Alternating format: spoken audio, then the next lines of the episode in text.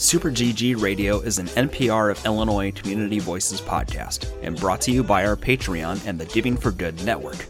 The GG Network is a platform for content creators to elevate independent artists while leveraging Patreon for charity.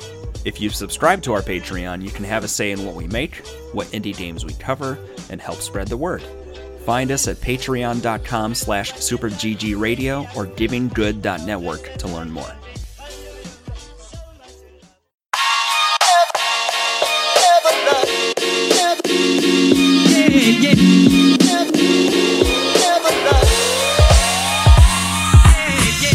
What's good, Internet? Welcome to session 140 of Super GG Radio, where friends chat about video games and all things adjacent.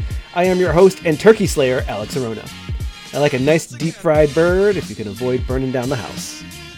It's a real threat. Alec is singing Burning Down the House. Don't do that. Don't do that. I was looking through our extra live stream. We definitely got copyright strikes. That's fine. Did we also with really? me this week. Yeah, well, we played. We played Just Dance. You can't do that. Also with me this week is a man slathered in gravy, Joel Mashed Potatoes DeWitt. What's up, Joel? That, that is that's nothing like the potatoes we make them right. uh, they are mashed and they are butter heavy. uh, it's got to be nice and whipped. Uh, but but for posterity, what was written is I like mine light on the butter and diary, Alex. But it needs to have garlic or GTFO. Or diary. oh, okay. Yeah, we put heavy cream in ours. It's Oh, yeah. all about that stuffing. Uh, and as to say, me stuffing my face. I like that one. Getty's not here, but it's fine.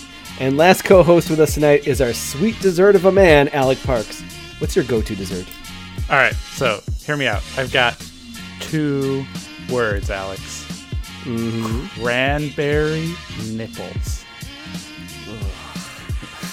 I, you know what? We're just, um, I don't know. Good lord.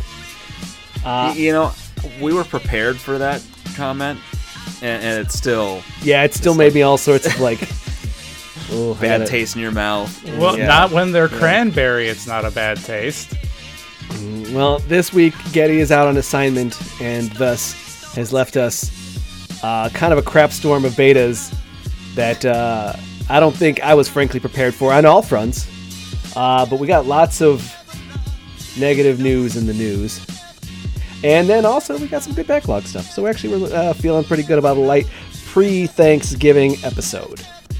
So without further ado, early adopters, where we play alphas, betas, and games that got me feeling those good vibes, and then drastically those bad vibes. Uh, the first game we played is a game called Good Vibes Jogging. Good Vibes Jogging. You are an ostrich? I thought you were a giraffe. Joel, It's what some were kind you? of bird. It was a some kind bird. of- it was a bird. I, I I'm gonna go ahead and say it. I thought it was a goose. okay. Okay. I'm not you're sure if I'm right, but that's or is it is it a duck? Maybe it's a duck. You know what? I can just click the picture. Hmm. You you can just do this. Yep. That that picture doesn't help any. Okay, you're some sort of bird with a long neck and two feet that you run on, and it's kind of a QWOP situation. You're hitting Q and W on your keys to jog. And then occasionally you will see hikers that are getting a little tired on the jog, and you have to try to uplift them with a very like supportive hon- honk. Squawk. Walk to show love. Yeah, you gotta give them like you gotta give them that that good honk. I mean, Yeah. So you give them the good honk, and I thought it was more of you wear them down to be your friend. It's just like I'm running with you, I'm honking at you, and your bar goes, the bar goes down until it gets that star over it. I thought it was the opposite. I thought that it goes up and then there then you get the star. Joel, what did you say? Did you think the bar went down or went up? Down. I Okay. took down. Oh, so giving them the good vibes end Ma- up s- dropping their their some sort of bar, and then they would get a star over their head. And the the kind of gameplay mechanic of it, while you're drastically hitting Q and W on your keyboard, it will say press, and here's the the random element, uh, a random key on your keyboard to send a good vibe. A S M N P O P, and it's like really just like it's just like every time you see somebody, you're like, oh, what do I hit? N. Okay, while you're still tapping the jogging buttons. So I'm guessing you didn't use your Mavis Beacon skills for this. Uh, Joel, did you get that reference? I did not. I recognize the words Mavis Beacon. I do not remember. the Mavis Beacon teaches typing. Uh huh. Hmm.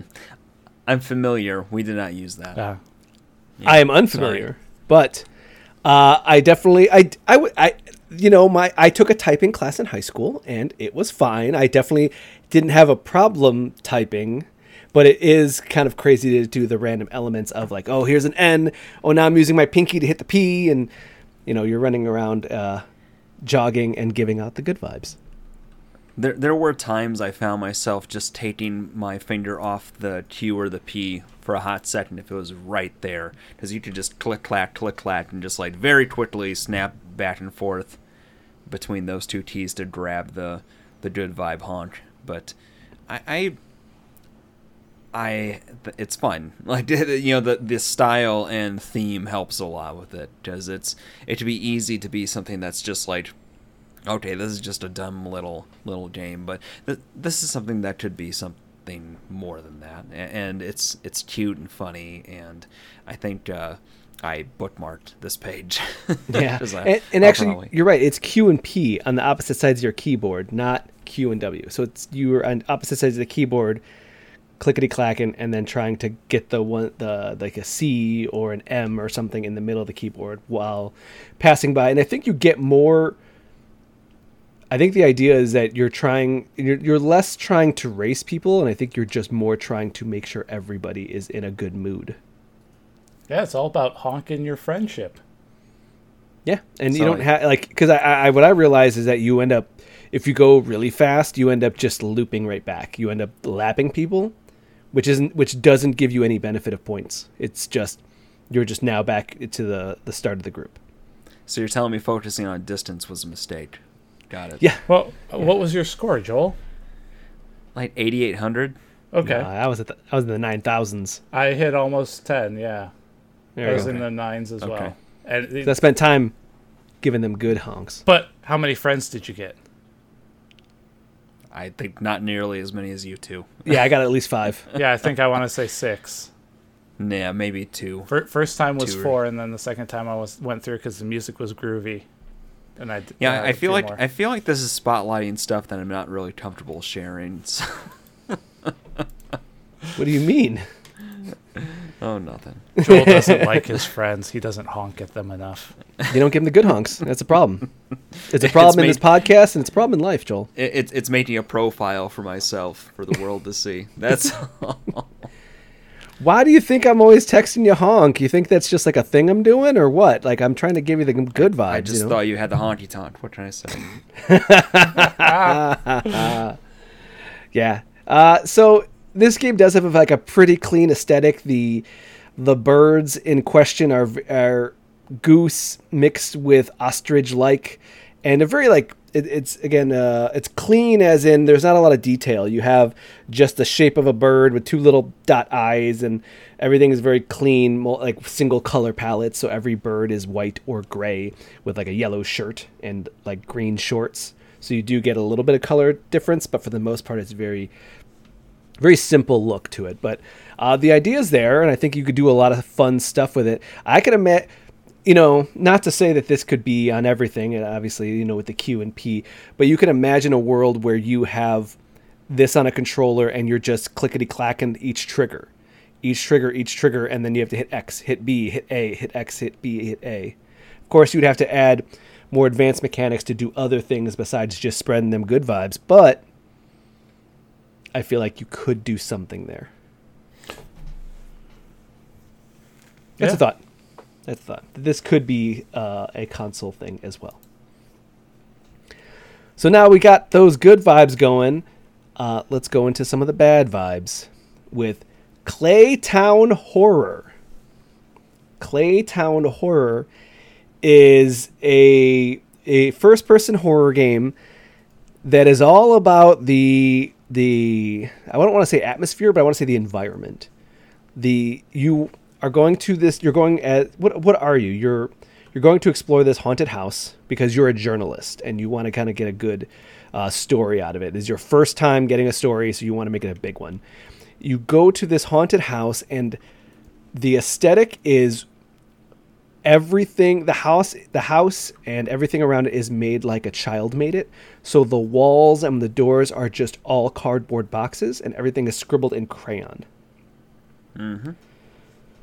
So it's kind of like very unnerving just seeing all the doors are just push open cardboard doors and uh, you know you you pull a knife from a teddy bear's stomach with the fluff ripped out and it's like oh okay this is real like kind of shady. Th- th- There's also there's a good like filter happening with the stream because it has that really really grainy fuzzy kind of look that makes everything obscured a bit which i think again it's it's helpful because if you really scrutinize the backdrops you can see that it's not hyper detailed furniture or anything just it's just the the aesthetic to make sense but then adding that filter really lets it use that basic structure to make a really impressive image. I, I I this game in that the style and, and, themes are really great. There are some legit unsettling parts of this. So uh, we had talked a little bit before this. There, there's a section where you are in a room mm-hmm. with a bunch of paintings, and when you take a key from there or a key to try to reach the basement, the key breaks, and you have to go back in there. And there's like there was this huge like doll effigy hanging in there. As you do. First there. Yeah, like with like a bunch of pincushion stuff and like pencils stabbed in its head. Uh, and then when you show up, up again, it's gone. And all there is is a cardboard house with a little door that says knock knock on it.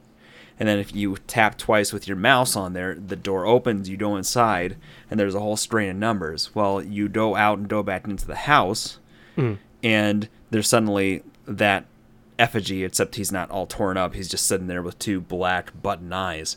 And then each time you go back out and in, he scooches up a little bit closer to the screen when you get to the room. So like it has this really jarring effect of like, okay, he was here the first time.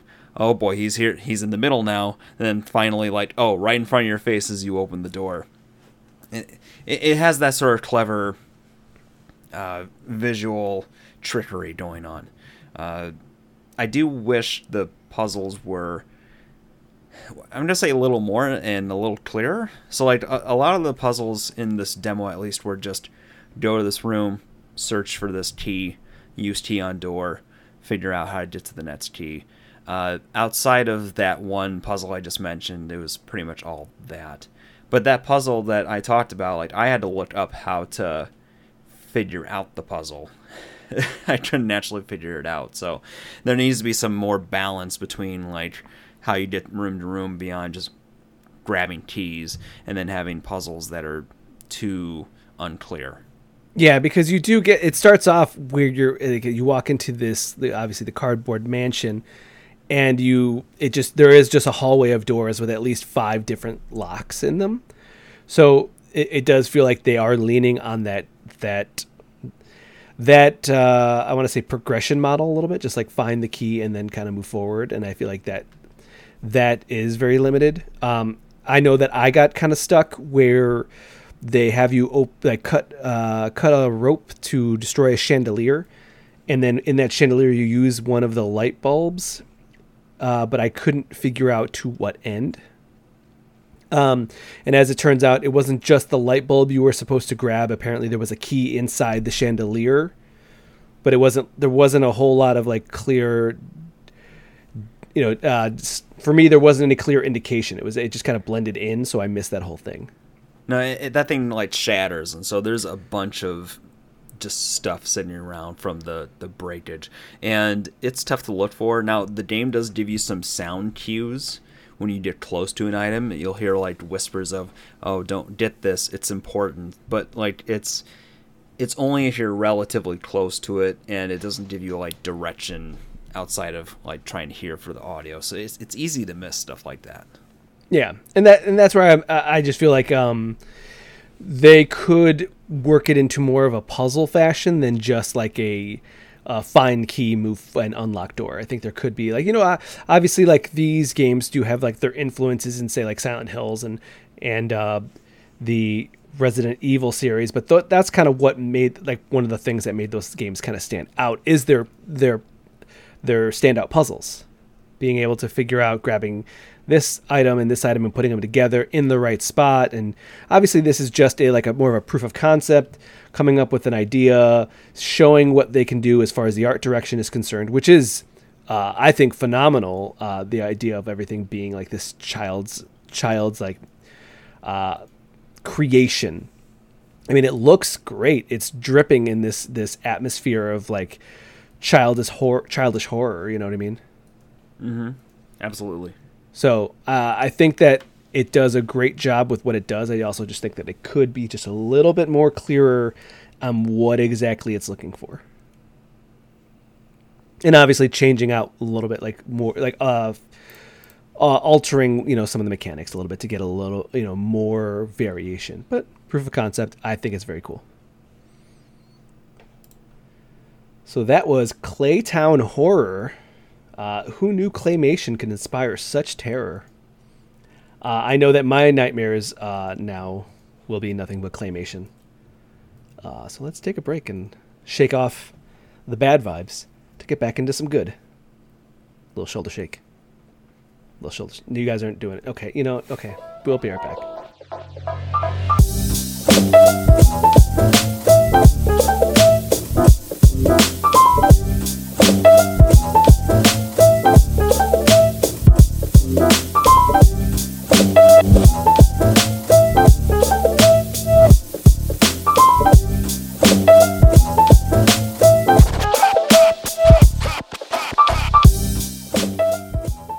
Hey, news. Can you toss me some heels later? That's heels with a Z. Like Mm-hmm. brats with a Z. You had to make it weird, didn't you? Like it wasn't weird until like like I don't think it was weird until you mentioned brats, like the brat stalls, and now I'm just like I don't know what we're doing. What are we doing? Kids aisles. Oh God, news. We got some news. Uh, first piece of news: uh, Death Stranding developer Kojima just said, "Hey, screw it, opening a movie production studio." Like I don't. Yes, the answer for me for me to this story is yes. I guess that seems correct. It's also just like one of those things for me where he's like, you know what? I'm just gonna do it, and it's like, well, no one, no one was talking to you. Like the room was silent, and all of a sudden you just went, you know what? I'm gonna do it. Screw what anyone says, and everyone was like, I didn't say anything. I don't know why you feel like you need to do this, but you feel like you're trying to prove something. I guess. You know, good, good for Kojima. You know, he, he has conviction and he's following it through, even if it is. I don't know if it's a great idea. Like, like I, I think, I think his style of storytelling works better in a, you know, fifteen to thirty hour, you know, convoluted mess that can let itself breathe out. But like, condensing it into something like a two or three hour movie, What about a TV show, Joel? only if it's a Metal Gear Solid TV show. Because the TV I- show's I in there. I, I need the structure of something I already know to deal with the kind of bullshittery he's going to come out with. Uh, but I, I'm not surprised. Are you? No, absolutely not. That's what I'm saying is that it feels like it just it feels like it's surprising that it took this long. Yes. Yeah, I, think he's just finally gotten enough people funding him that are happy to see him spread his wings and see if it's an Icarus problem or not. Yeah, I don't know. I just feel like I wonder how I, I wonder if it'll end up being just kind of like a like a Wes Anderson movie where it's just like I don't know if I understood all of it, but you know, I feel like I'm smarter because of it. Could you imagine if these ended up being like the if he started his own equivalent of the MCU where you have to watch all of these movies in order to get this 15th movie culmination? No, you know what I want from Kojima? I want a rom com. Give me the will they, won't they? It, is I that going to guess. star Mads Mikkelsen? It better. Oh god, Mads Mikkelsen can be in anything. Can we just And say how, Geoff Keighley. can we just say how crazy it is that his name's Mads? Let's continue. uh, there's a GTA trilogy VR mode. Is that real? Is that a, that's a thing? Uh, somebody uncovered that in some of like the code of the game, I guess. Uh, oh, they were like they were it- gonna include it but didn't. Yeah, that you had to make sure that it was running quality when it came out, right? You, you have to make your sacrifices. But yeah, I mean, I I wonder how I'd feel playing a GTA game in VR. Granted, this is from somebody who's played VR a total of five minutes, so maybe I'm not the best judge of character for that right now. Well, I was just gonna say the fact that like they put a first person mode in GTA Five, so I can't imagine it's awful. I also can't. I don't know. VR is not in a place yet where you're like where it's perfect. You know, it's just it's just kind of like okay, I have the controller, but I can see through my character's face, and I guess that's pretty cool. So, I, I don't know. I don't see any problems with it. I don't see any like things that would be I, like you're not going to lift your hands and shoot the gun. That's not going to be. Those games don't. Their their aiming is awful. Their gun shooting. Their their shooting is awful. So I can't imagine like they're going to have that problem fixed in VR. I feel like the problem's only going to be extrapolated in VR. Likely, yeah. All right, uh, next piece of news. Uh, well, there's there's Activision has had a lot going on, uh, and there was just kind of a roundup here of uh, all the different stories. Uh, people calling for Bobby Kotick uh, and the board to resign, and all three console players, all the big names, have had public or private statements condemning or committing to reevaluating relationships with Activision Blizzard uh, and bolstering their own internal processes. And it seems like it's every week now. There is a news story about this, and people personally. Uh, I know that uh, we have talked to a couple publications just in general about, like, oh, yeah, we're just going to not really talk about Blizzard games anymore. And it's like, well, that seems like not a wrong decision because they aren't making a good case for themselves, you know? Yeah. I, uh, you know, one- one, the, it's good to put pressure on these people, but uh, Kotick at most will be the one to leave, if anybody, and and understand that he is CEO, but also a board member. So if he Oh. resigns as CEO, he to remain on the board and still have heavy influence on the organization. Uh, so just something for people to, to, to consider if they want to at least see him go down. He can't just go based on being the CEO for that. Uh, but I, I, I, I could see them knocking Kotick off and then promoting somebody else within the board. But I it just I don't think it goes beyond that. You know, it's I hope that they are used as a lesson for everybody else how not to behave and how to set a community of uh, workers that are equally respected and uh, equally compensated for their work. But I, I think that uh, some of the stuff starts from the bottom up, and that's that's kind of cool. It's being seen here is that a lot of the uh, calls for this stuff happening is within Activision Blizzard, and you know businesses respond to the rank and file of their workers if they start saying, okay, th- this is bad. There's something not right about this. Um, so hopefully that continues, and hopefully there's some meaningful change. Yeah, I think that they're they're still trying to like say that they're fixing it from in inside internally. They're creating, you know, committees to try to like fix the the current issues seen within it, but it's it's it's all on the the guise of like hey, we can fix this. Don't worry, Bobby's fine. He'll he'll figure it out. And it's like, well, no, that's kind he's he's generally the problem. And to go You know, back but, to uh, what Joel said, if you want to get rid of him, you got to change the whole club. Get rid of everybody on the board. Yeah. Right. Yeah. It's to, if it's up to self selection, they're going to select someone like themselves. so, you know, if if we are led to believe that if Kotick was propped up and covered this long, that they all likely are uh, compromised to that d- degree uh, in morals, uh, then yeah, they, they would all need to go to for it to be a meaningful change. you know, it's it is kind of funny um, that the that all of the you know PlayStation and Xbox and Sony have all kind of said like, oh, we don't we don't know if we really want to keep working with them, but then like PlayStation to like I think it was today or yesterday got hit with a gender discrimination lawsuit. And it kind of comes into uh, like, is this is this oh I want we don't like we think what they're doing is bad or we're trying to get the PR you know you know is this is this a is this a move for just the just the optics or is this like oh you actually care about like how you people are treated? And you know you kind of have a lot of questions about what these companies really care about you know? I think uh, I I think this is just I hate beating this drum, but this is a very immature industry in the grand scheme of things, mm. and its leadership in many of these companies represent that. I mean, th- there's there's been hate for Bobby Kotick for basically as long as he's been involved with Activision because of his uh, decisions that, while made them bank for a long time, has typically been at the expense of people who want to play games without everything being monetized.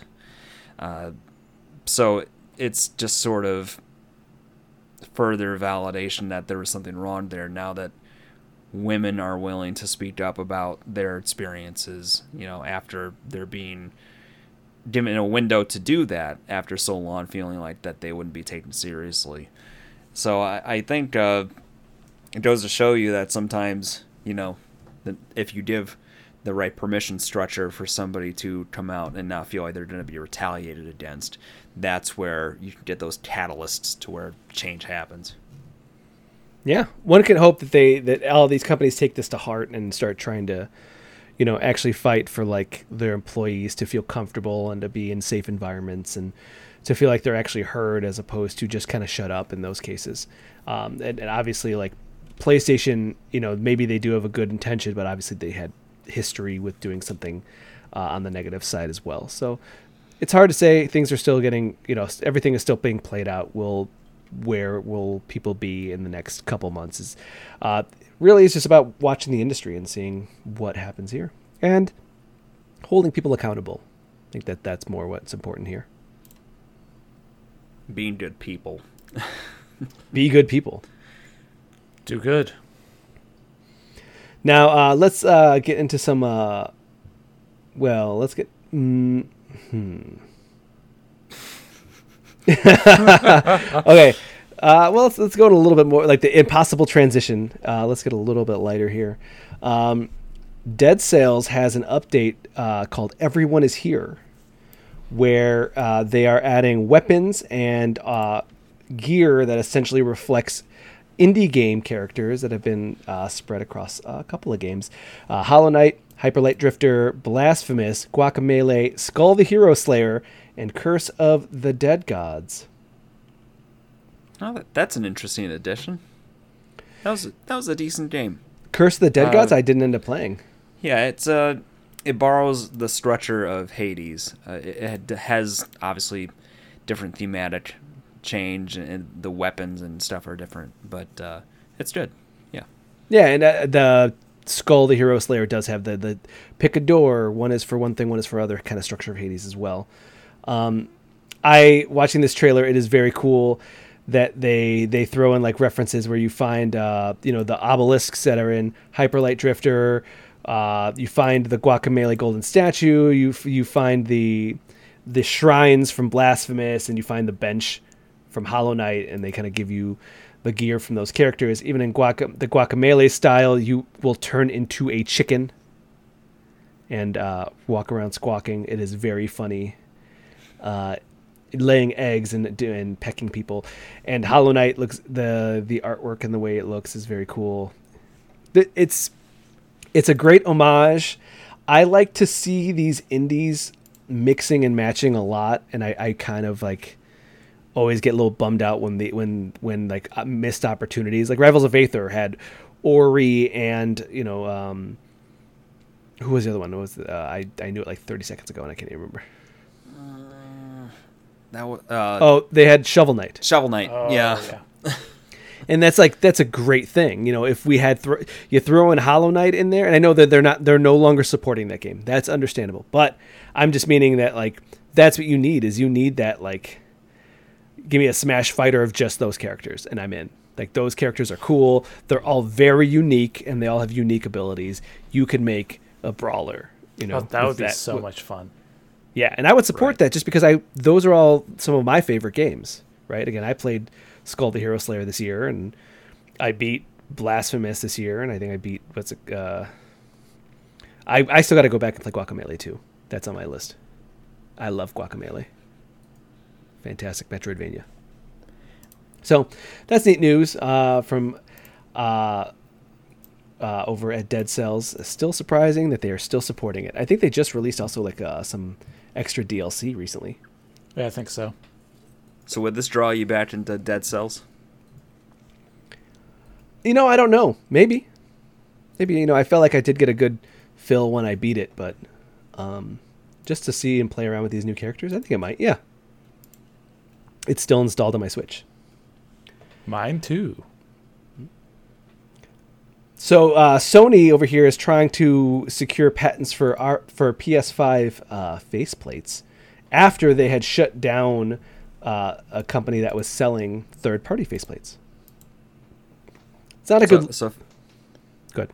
so faceplates, like it's basically those white wings on the console. Is that what we're talking about? That's what I imagine, because the other piece doesn't make sense. So it's got to be just those white wings. The black center. Yeah, the black center doesn't make sense. But those, even that, it's like make even bigger white wings. we just we just want it to look like Eve from WALL-E, and then we'll just zoom off. Uh, If you so could, this- would you buy that faceplate? an Eve one? Yes. Probably. Okay. I would I would need to find uh, a WALL-E sticker decal set for my uh, Xbox though. Okay.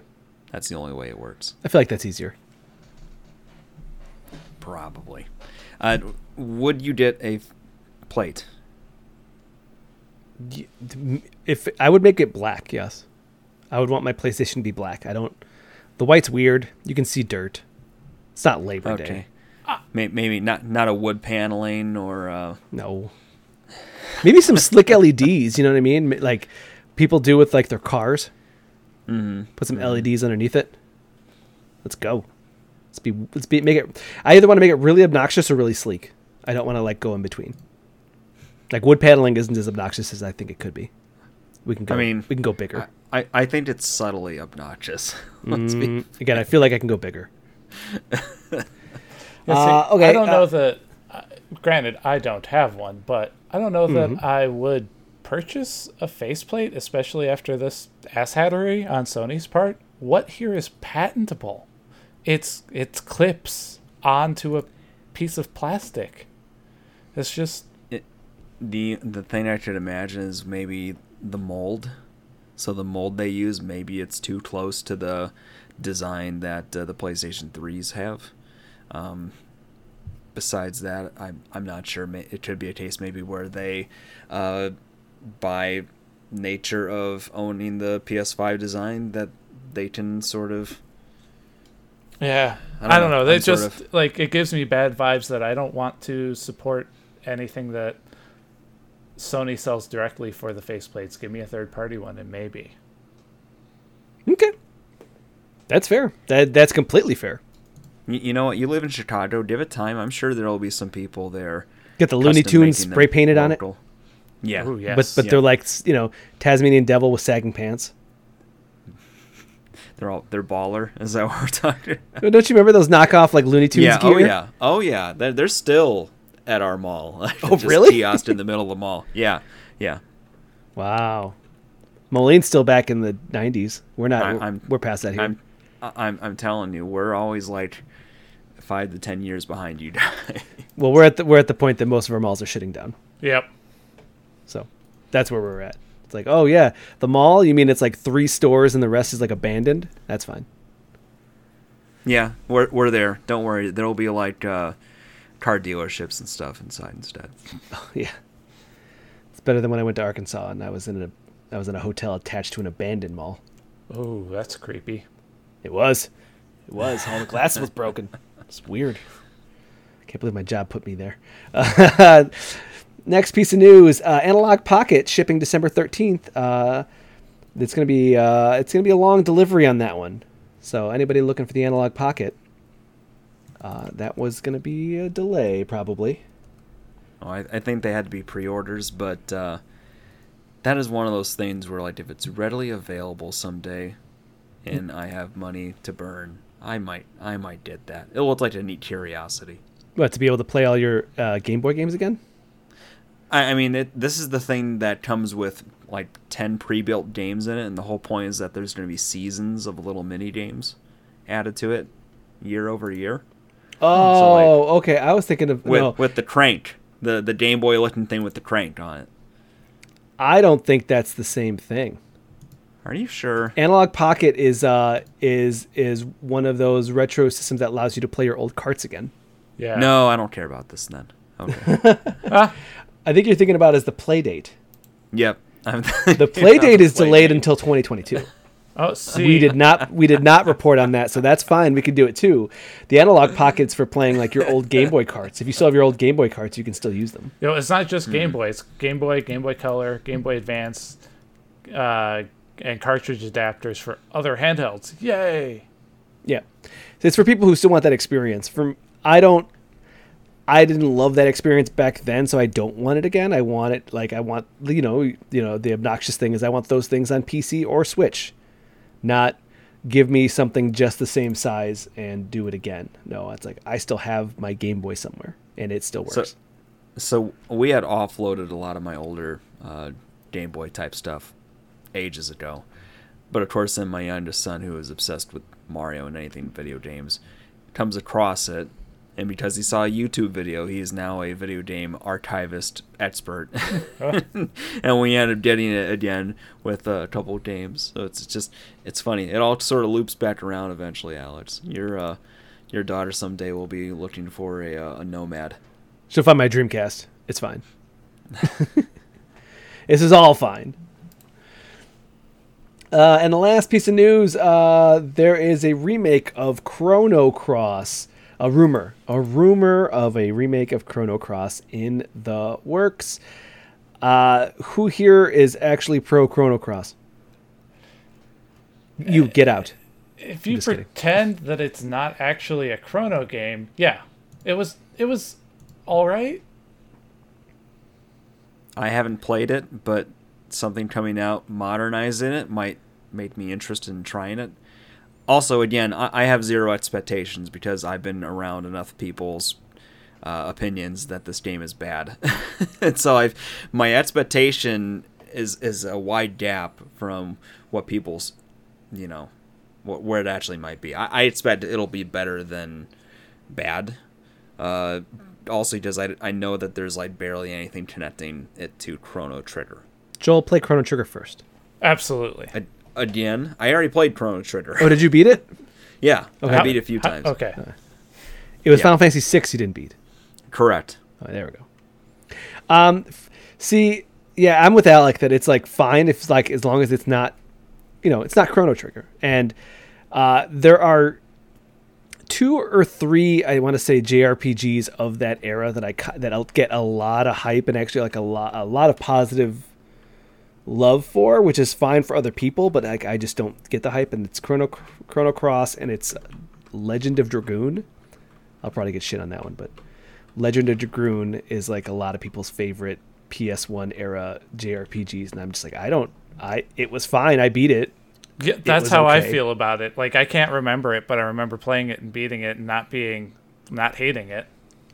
Getty, no, that's one of Getty's favorites, and he will he will fight me to the death on that one. He's like, "Oh, that game rules." I'm like, "Okay, Getty." Okay. Well, he's okay, not it's fine. here, so two out of Yeah, the Getty. three says it's just a mediocre game.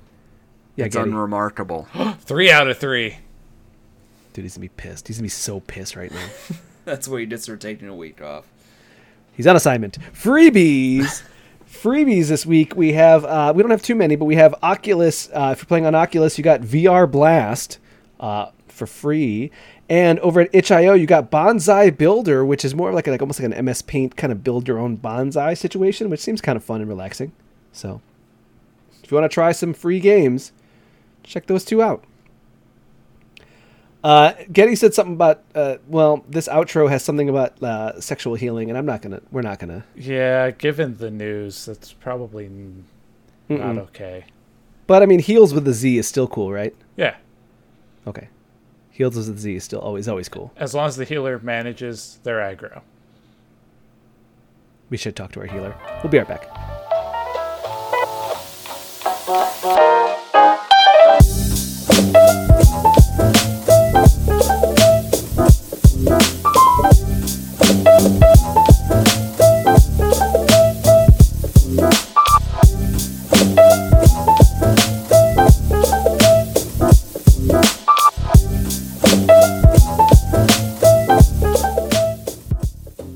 We're back. Back with the Backlog blog, where we play games with mostly realistic pectoral physics. That's I I I, I think I, I mentioned it in the chat that I'm, I'm playing Guardians of the Galaxy on the PlayStation 5, and uh, whenever you change Drax the Destroyer's outfit, because there's lots of outfits in there, uh, his pecs have really intense jiggle physics. So his pecs get buck wild every time you change his outfit. It's uh bounce a quarter off of them? I guess, yeah. I think you'd see like a ripple through them though. They're like half liquid. If you, it's just it's really intense. Uh, so I'm playing Guardians of the Galaxy. Uh, I am enjoying it.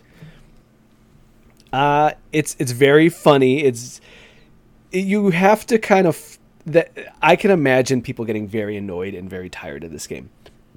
And the reason being is that it's there is the constant conversation happening with everybody whether it's one person's making fun of somebody, one person's kind of mad at somebody, or just having a conversation about what is happening in the story. It's pretty much constant. And you can kind of get annoyed at it. And, and, and there are a lot of times it actually asks you to chime in, pick a side, or say nothing, or try to rally the troops because they keep complaining about something. Or so if you're not engaged with like that conversation, if that's like grating on you, then you got to get out. That game's not for you. I'm enjoying it, but I definitely I'm about two thirds the way in, and where I'm at, Rocket has been mad at uh, your at Star Lord for about a third of the game, and it has been kind of annoying. I I played this game for what five minutes at your place. Yeah. During Extra Life, it it's suffocating. That that's what all that banter is. Like it, there's like you said, there's no breathing room in between anything that's said. You did maybe did a couple seconds before Rocket's mouthing off again, and it is just between that and trying to focus on actually playing the game. It, it's too distracting. It's splitting your focus in too many different ways. Yeah. For my liking. So that's that's kind of what you have to deal with. Uh, but the gameplay is pretty fun when you're in combat. You have your you know you have your blasters, and then you get the ability to switch between elements. So you can get a freeze, you can get a cold gun or an electricity gun. Is where I'm at so far, and then you use it on the different enemies. It'll shock them and stun them, or uh, the freeze one will freeze like there was you fighting gelatinous cubes and you freeze them and you can destroy them that way once they're ice blocks. Um, then you can also pull up a, a, all the guardians and you they each get like different abilities that you get with skill points that you can give them and you can pick which one to, to like okay that that enemy rocket drop a grenade on them groot you tie them up and then i'm gonna have uh, Gamora do her sword uh, sword swipe. Okay, that guy's dead. Next one, and they all have cooldowns, so you can kind of plan it how you go. But um, the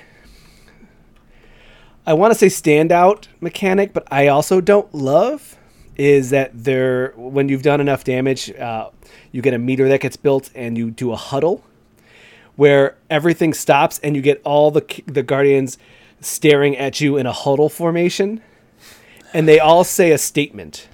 So they'll say like, "Man, it's really crazy out there. We're really outnumbered." And then someone else will say like, "Yeah, it's getting very very exhausting." And you'll see words behind it that says outnumbered and exhausted like in the air. and then you have to choose what speech to give them. Yeah. And if you pick the right speech, you only get two options. But if you pick the right speech, one that focuses on beating the odds, and no matter how tired you are, you can move forward, or come on, guys, we can do this. Come on, guys, you can do this is the bad option. Uh, whichever option, it'll either boost everybody's damage or boost just your damage. And then they play a song from the soundtrack. So you're, you know, now you're beating everybody, all the enemies to Joan Jett Nice. for like a short for that song or you know something else. So it's it's a neat mechanic. It just it's a it, it first off the picking of the options like gives it feels like a little bit like they're feeding me the the context clues to what the conversation is so much so that they put the words in the air above them. It's like they're really like this is what they're trying to tell you. Pick the best option. It's like okay, yeah, I got it. You don't need to like really shove it in my face. And then also it just it, it like seeing them huddle like mid combat everything fades away it seems a little it feels a little silly just because like at some points i did it and one goes we're winning. Why'd you stop us? What do you need? And it's like uh pep talk here we go. So Timing is So they really- timing is everything. yeah and uh, so there's that. The story the story what i do like about the story is that it just goes. Like you you start you're going to capture this beast because you want to sell it. And then you accidentally destroy the beast and then you get you get arrested.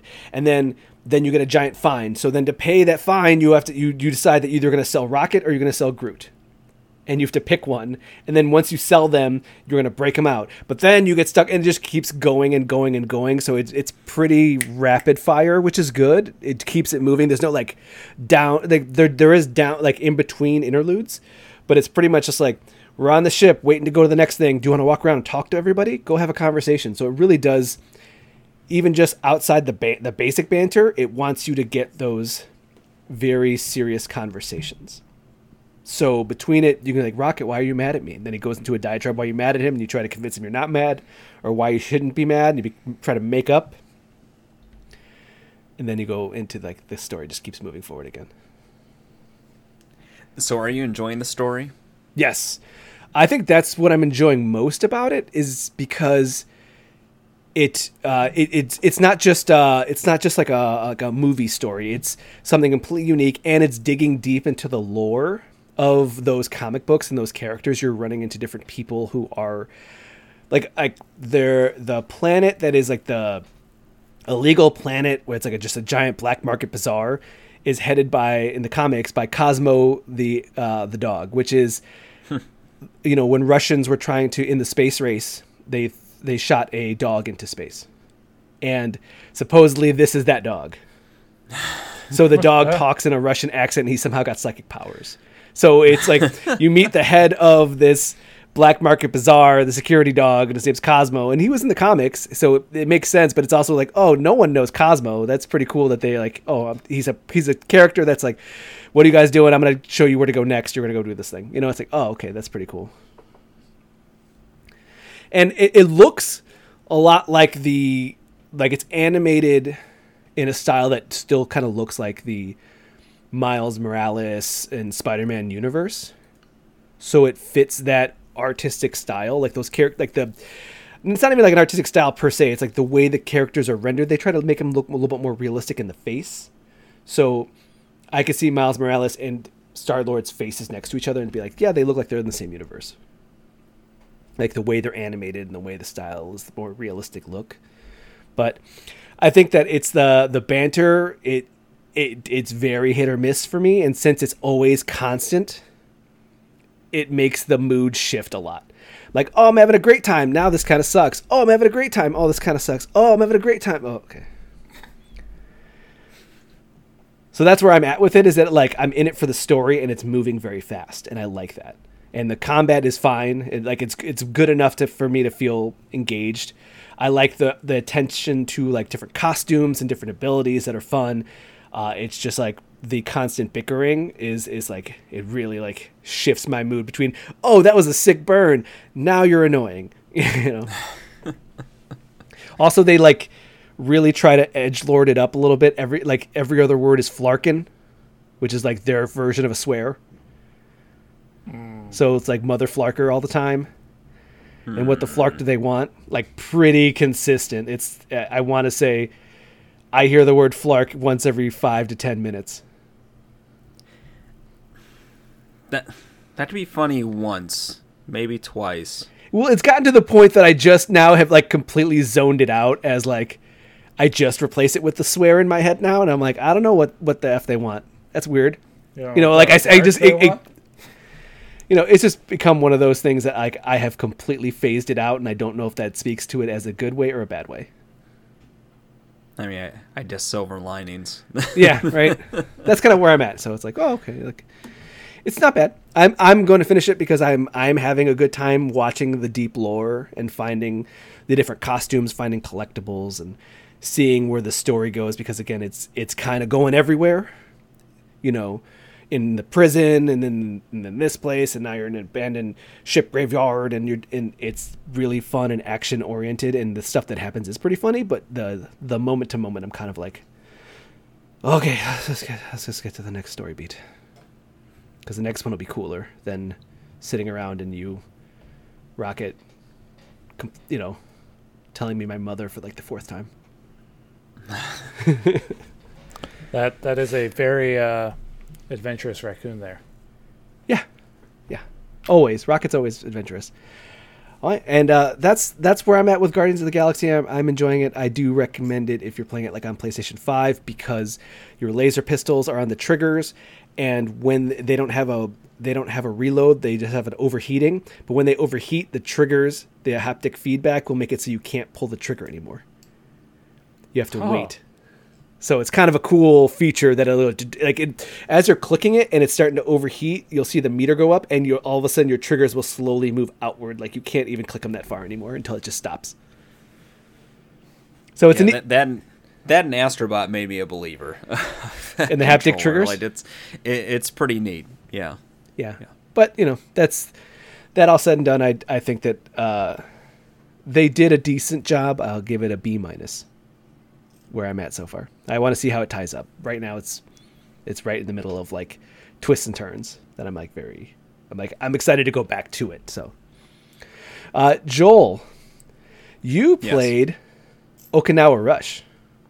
I did. I did. This one we uh, we beta tested uh, f- this year. Yes, we did. And uh, thankfully, uh, Nintendo World Report uh, received a review copy of it. Uh, full disclosure, that review will be released prior to this episode. So, uh, Okinawa Rush is a 2D brawler, side scroller, uh, beat 'em up. You know, uh, it's it's not quite like the old arcade where there's a little bit of north, south, east, west to it. It's just straight left and right, uh, and it. Uh, I mean, let, us say it's it's kung fu. Remember kung fu from Atari? Yeah. it, it, it's like that uh, expanded out. So Okinawa Rush it follows uh, your main character who uh, comes home and finds spouse, relative. I'm not. They don't specify. Uh, murdered, and then you go on a rampage of revenge against these demons and such. The syndicate that was responsible for it. Uh, it is. I mean, it's it's hard to describe it. it it's number one the enemies, the basic enemies are ninjas. Okay.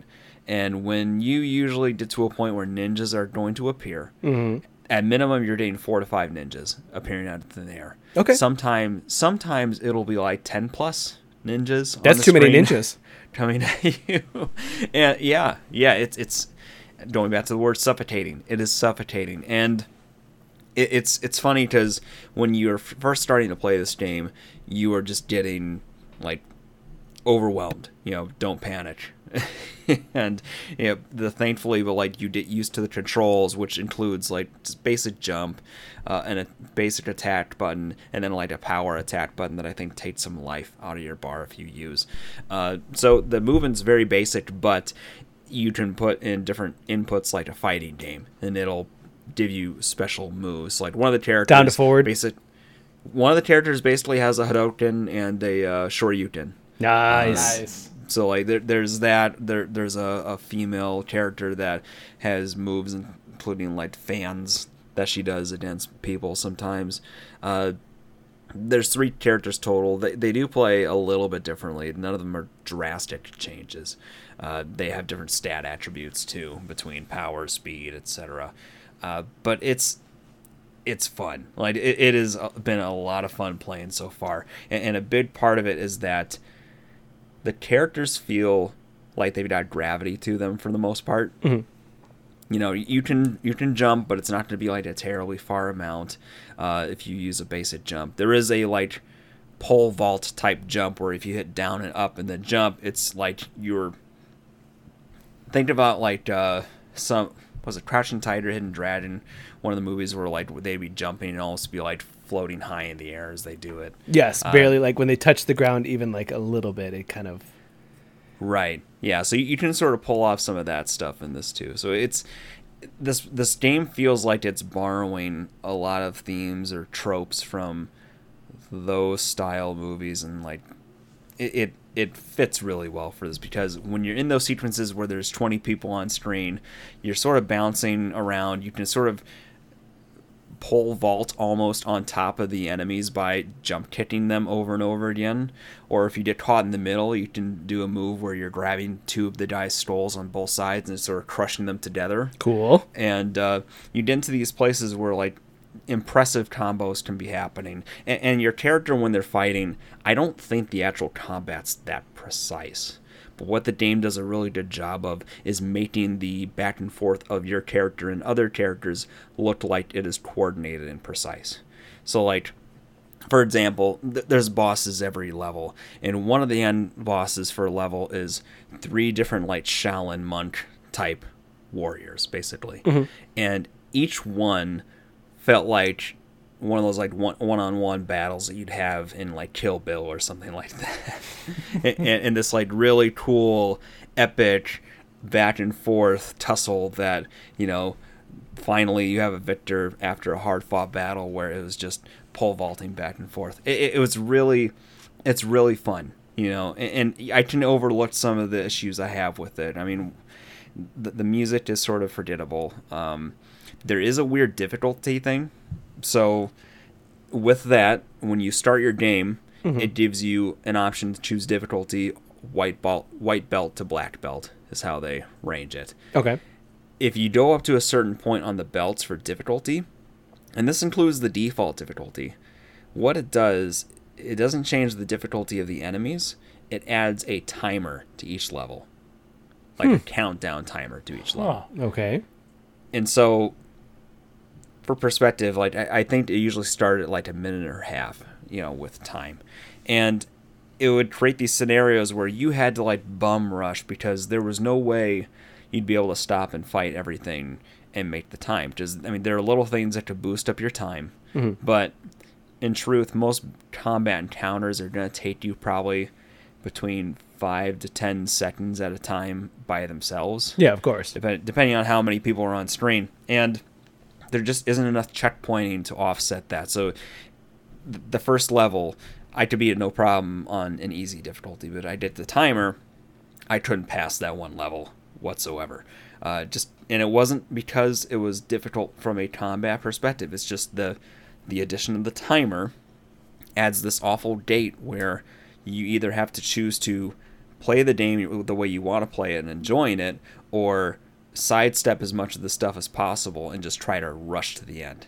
And that's that's not what you really want to play in a game like this. So it, it's I mean maybe the maybe the name of the game is like speed running efficiency. Yeah, it it could be. It could be, but also I'm I'm not that player. So you didn't like being in an Okinawa Rush. No, I uh I don't even know how to respond to that. well, I mean, I mean, doesn't that kind of it's like Aeon Drive. Aeon Drive was a game that uh, we beta tested also previously, which uh, I'm actually debating on picking up because it just recently came out. And with that, the idea is that it's just like a timer speed bun- speed run game and like they give you like 10 seconds right? And you can get clocks to extend your time limit but really the point of the game is to get it done fast not not kill all the enemies. I'm not saying that that's the case i'm saying but i could imagine a world where that is that's like more of the point that they're trying to emphasize is like t- you know space speed you know efficiency. That's the samurai way Yeah, yeah, and and so when we talk about difficulty, when you go up in difficulty, it's it is more about like, okay, we're ta- tailoring it to this specific type of player who wants to focus on uh, runtime instead of enjoying the combat, and, and that that's valid. It's just I found it interesting that that was the way they demarked difficulty in this case. Okay. So okay, so Okinawa Rush is fun. Still kind of looks like a cool Neo Geo style game, but the the difficulty is more tied to time than it is to actual difficulty of enemies and enemy placement. Yep. Okay. Okay. That is Okinawa Rush. That's the end of our backlog blog. Now, uh, Getty has added a new segment he likes to call Do the Do because y'all need to do some of the stuff that we need to do. Uh, first things first, uh, video game homework next week. We are talking uh, was codename Steam on the 3DS. Joel's video game homework that he brought to the table, and we're gonna damn well address it. Next, uh, three. Getty saying three weeks the video game White Super GG Radio White Elephant Exchange, where we will throw our names in a hat and we will exchange video games with each other. And, I mean, I should probably just right. Uh, Joel, give me a give me a random number generator of four. We're we're doing this now. Might as well. Okay, so I need to pull up a dice roll website or something. Yes. All right. So, and we're gonna start with me as Hold the on. host. Uh huh. We're gonna go through the list here. Alex, uh, we have Joel, Getty, and Alec. In that order. Okay. How we doing this? Uh, well, let's think here. Uh, I got a big bag of dice. I can just roll. Well, we have. Uh, okay, so Joel, give me uh, a dice roll in my head. I already have it assigned. Go for it. Uh, one out of three. One out of three. Yes. Alec, you said you had dice. No, I, I'd have to take a six-sided. Oh, come on. Give me a. All right. I don't have a three-sided die. I, have I got it. Okay, I'm I'm rolling now. Okay. Uh-huh. Three. I have Getty. Okay. Wait. Crap. We can't do this. Why is that? We're not supposed to know. and I just said. So we have to figure this out, and we're gonna give our. Uh, hmm. How can we do this? Right. I bet you Do there's a need an website. outside third party? There's a website for White Elephant. I'm sure there is.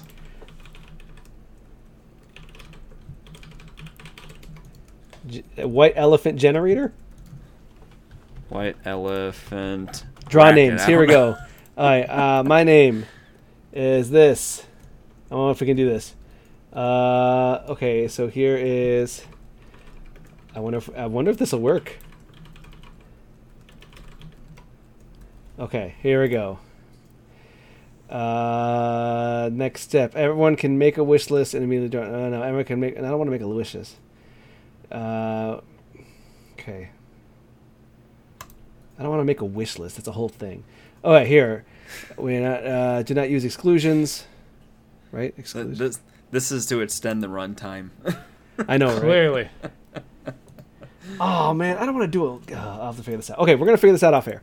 We got to do the white elephant in three weeks. Three we in, uh, in three weeks.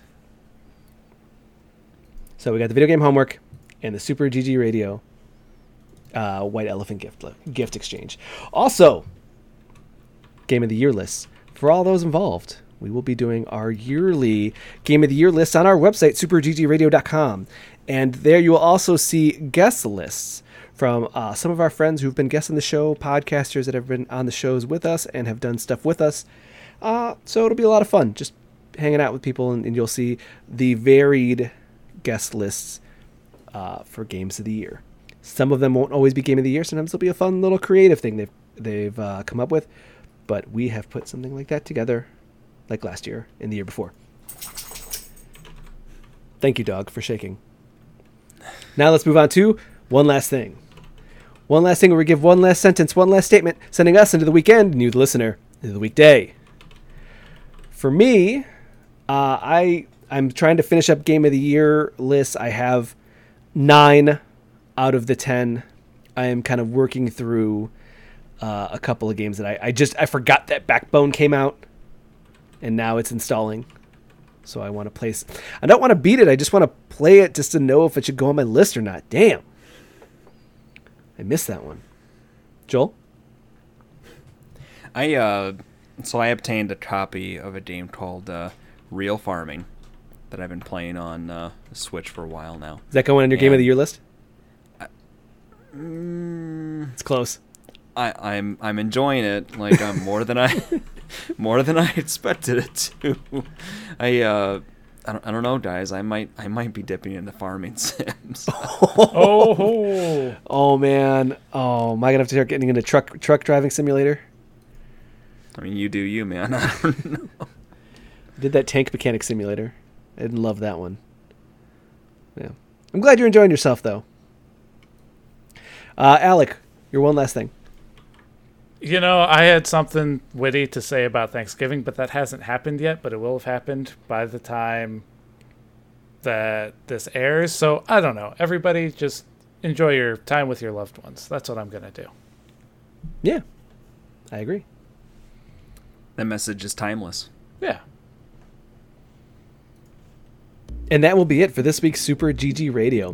Before we go, you can find us on Twitter at Super GG Radio and twitch.tv slash Super GG Radio, where we have Alec playing Final Fantasy V on Sundays, me playing whatever the hell I want on Mondays. Joel Joel is still on the Kingdom Hearts Tuesday. Wednesday this week or last week. Now that you've read it. Also, it's two, t- Tuesday. Ah. And Saturday? You're going Saturday again? So yeah, yeah. Keyblade Tuesday and Saturday. There we go. And uh, Alec might take up a Friday again. We'll see how he feels. Yeah, well, yeah, birthdays this week. Okay. Uh, we do have reviews going up on the website, superggradio.com. We currently just put up our review for Inscryption. We will also be putting up a review for uh, One Step from Eden. One Step from Eden. So we got a couple of games, game reviews going up. Also got a preview of Fashion Police Squad going up. So that'll be a lot of written content for you to check out. If you'd like to reach us with questions or input, our email address is mail at superggradio.com and provide a review on iTunes or the holiday bird of your choice. Thanks for listening. GG Joel. Good game. GG Alec. GG. Good night, everybody.